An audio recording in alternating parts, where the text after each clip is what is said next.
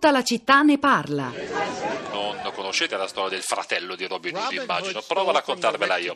Robert, il suo fratello gemello, ed era un cresciuto in un piccolo villaggio dell'Inghilterra e quindi voleva diventare sindaco di questo piccolo paesino. Beh, ha capito una cosa, cioè che una volta all'anno un mercante ricchissimo sarebbe passato in città e sul suo cavallo c'era tutto dell'oro, c'era del denaro. Allora, Robert Hood ha avuto un'idea. Aspettava quindi l'arrivo del mercante in città e a un certo punto si presenta e dice: attenzione, voglio tutti i suoi soldi, tutti i tuoi soldi. Vai in città e racconta a tutti: sapete cosa? Io darò a tutti voi, signori, abbastanza denaro così che se votate per me non dovete lavorare più neanche un giorno. E tutti alzano la mano: io voterò per Robert Hood. Che succede però nel frattempo? Succede che nessuno fa più niente. Sembravano tutti in welfare. L'anno dopo ancora ripassa al mercante. Robert ormai lo attende al varco e il mercante dice: guarda che non ho più un soldo. Come non hai soldi, scusa? Ma perché devo lavorare se mi prendi tutto? Questo per dirvi che quando parlate di tasse elevate sui ricchi, ricordatevi che quella è alla fine una tassa sulla classe media e sui poveri. E questa era la conclusione di un discorso che Alvin Rabushka, un politologo della Stanford University, già consigliere economico di Ronald Reagan, eh, ha tenuto durante un incontro organizzato proprio in Italia dalla Lega Nord nel duemilaquattordici. Chi è Alvin Rabushka? Beh, è considerato in tutto il mondo il padre della flat tax, eh, ispiratore di misure simili adottate in molti paesi europei in giro per il mondo, eh, ma che molto, molto fece ragionare, riflettere e eh, sedusse anche in parte eh, non solo la Lega ma anche, ma anche Silvio Berlusconi.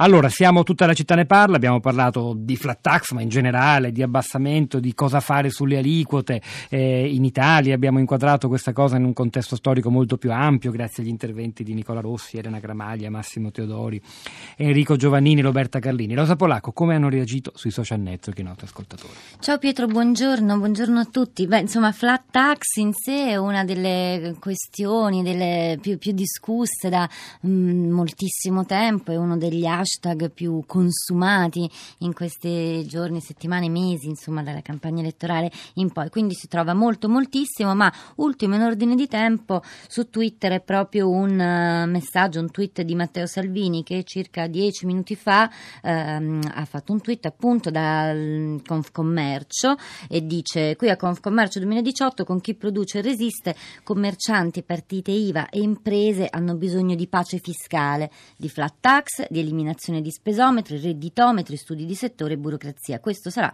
il nostro impegno di governo. Ehm, in qualche modo gli risponde, sempre guardando alla cronologia, Gianluca ad esempio, che dice: far pagare meno tasse a chi guadagna di più o coprire i costi della flat tax con l'aumento dell'I V A sono due madornali errori, i redditi medio e bassi pagherebbero due volte, uno sfregio all'equità e un impulso alla disuguaglianza sociale.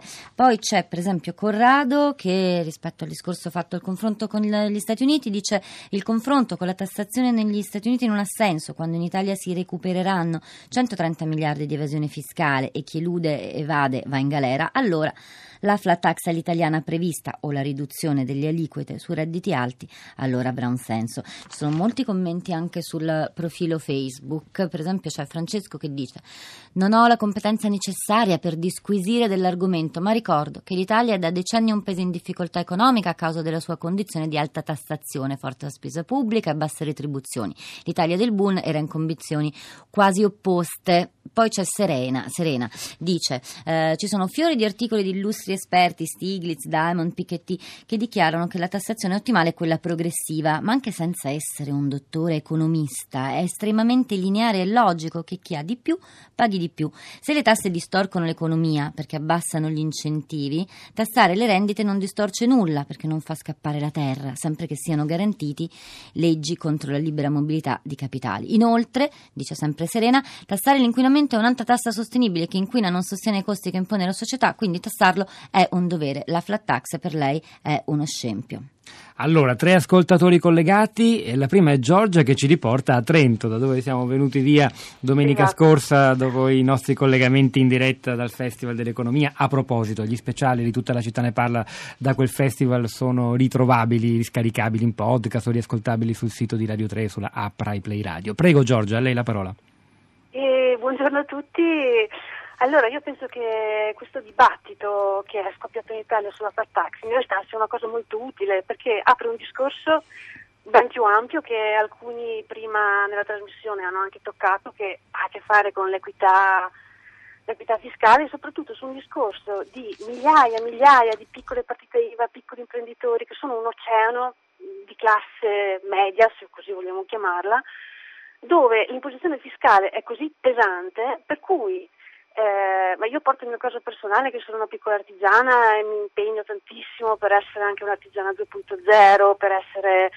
capire tutti i meccanismi, eccetera, per cui un impegno che ha portato, ad esempio, all'aumento del mio reddito l'anno scorso a un, un incremento cospicuo di circa il venti per cento, dopo un impegno fortissimo ovviamente da parte mia in investimenti, uno shop online, cioè tutto quello che, eh, che è finito tutto in uh, praticamente adeguamento dei vari saldi, e acconti delle tasse, per cui su un reddito imponibile di circa quarantamila euro sono usciti quattordicimila euro di tasse, per cui alla fine eh, cioè tutto il mio in- in- incremento, tutto il mio impegno eh, io l'ho pagato in tasse. E quello che volevo dire, questo famoso dripping delle, cas- delle classi alte verso le classi basse, ma cioè, di che cosa stiamo parlando? Perché se io avessi avuto, come dire, sul mio incremento di reddito un'imposizione più equa, io quei soldi che mi trovavo in tasca io li avrei spesi in servizi. Giorgia, è stata in... chiarissima, grazie davvero, grazie. Da Trento ci spostiamo a Bologna. Jacopo, buongiorno e benvenuto. Buongiorno. Allora, io eh, concordo molto con quello che è stato detto, ma volevo solo il termine sgocciolamento, sì. No? Ecco, c'è in Luca una parabola del detto del ricco e Pulone, dove c'è un povero che si chiama Lazzaro che sta alla porta e spera che, insieme ai cagnolini che sono lì, che caschi qualcosa dalla mensa del padrone, del signore, in modo da potersi alimentare un po'. Ecco, questa è l'idea che solo quello delle gocce, quindi qualcosa di limitato rispetto al flusso principale, possa servire per una politica sociale, mi sembra assurda. E... E poi naturalmente il povero va in paradiso, il ricco va all'inferno e cerca di... Però intanto lei dice su questa terra si accontenta delle gocce, cioè dire delle, delle briciole, gocce, questo è un po'... mi sembra che lo sgocciolamento... Il riferimento evangelico possa essere, di Jacopo. Evangelico possa essere la soluzione. Grazie Jacopo, ora andiamo a Milano dove è collegata con noi Gabriella. Buongiorno e benvenuta anche a lei. Eh, buongiorno Del Soldà, come, come tutti i giorni io l'ascolto.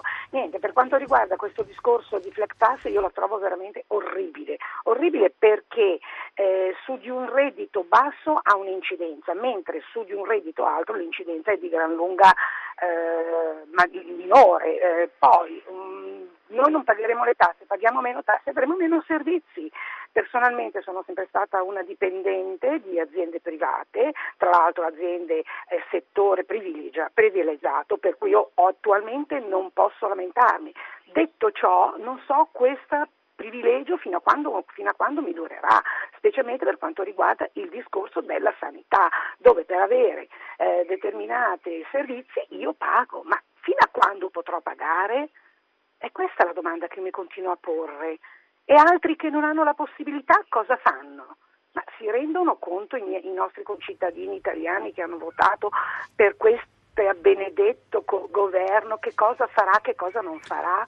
Rimaniamo in attesa con curiosità. Gabriella da Milano, grazie davvero. Eh, direi che possiamo tornare a sentire eh, le reazioni sui social network. Rosa. Allora, sempre su Facebook a una domanda di Pascal risponde Cristiana, dice: la flat tax è il primo ricatto della Lega per fare un governo. Da grillina spero bene che venga modificata in un senso di uguaglianza.